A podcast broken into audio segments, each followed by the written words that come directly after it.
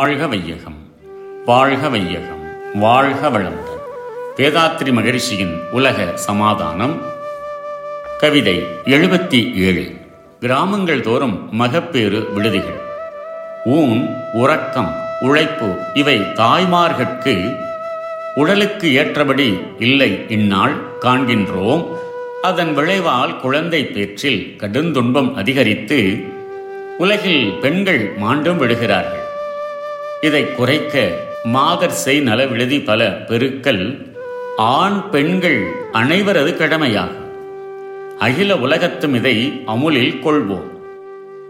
ஒரு சில நாடுகளில் தவிர உணவு உறக்கம் உழைப்பு இவைகள் உலக மக்கள் அனைவருக்குமே சரியாக கிடைக்கவில்லை என்றாலும் பெண்களுக்கு முக்கியமாக இவைகள் கிடைப்பது இல்லை. இதனால் உடலில் இரத்த ஓட்ட குழப்பமும் பலவீனமும் ஏற்படுகின்றன. இந்நிலையில் கர்ப்பம் தரித்தால் குழந்தைகளுக்கும் தாய்மார்களுக்கும் உடல் நலக்கேடு விளைகிறது. இதனால் குழந்தை பெறும்போது துன்பம் அதிகரிக்கிறது. பல தாய்மார்கள் மரணமடைந்தும் விடுகிறார்கள். முதல் ஐம்பது ஆண்டு திட்டத்தில் கிராமங்கள் தோறும் மகப்பேறு விடுதிகள் தாய் செய் நல விடுதிகள் தோற்றுவித்து எல்லா பெண்களுக்கும் உடல்நலத்தை பாதுகாத்துக் கொள்ள தெரிந்து கொள்ளும் வகையில் விளக்கம் செய்து மகப்பேறுகள் பொது விடுதிகளிலேயே நடைபெற பழக்கமும் ஏற்படுத்த வேண்டும்.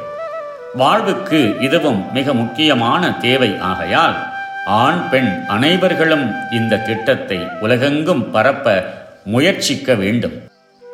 வாழ்க வளமுடன். May the whole world be blessed by the Divine. World Peace by Yogiraj Sri Vedatri Maharishi. Poem 77 Maternity Welfare. In reforming society from difficulties to comforts, from disturbances to peace, we must take up some important issues for immediate action. Except in advanced nations, the maternity facilities are less than sufficient.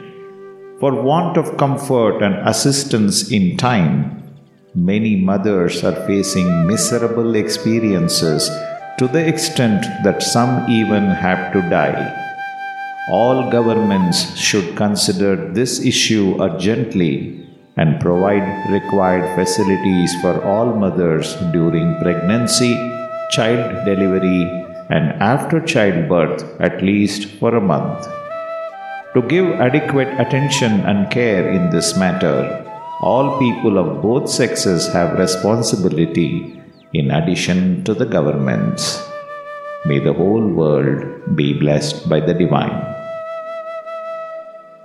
நம் கடமை அறவாழ்வின் நாட்டத்தே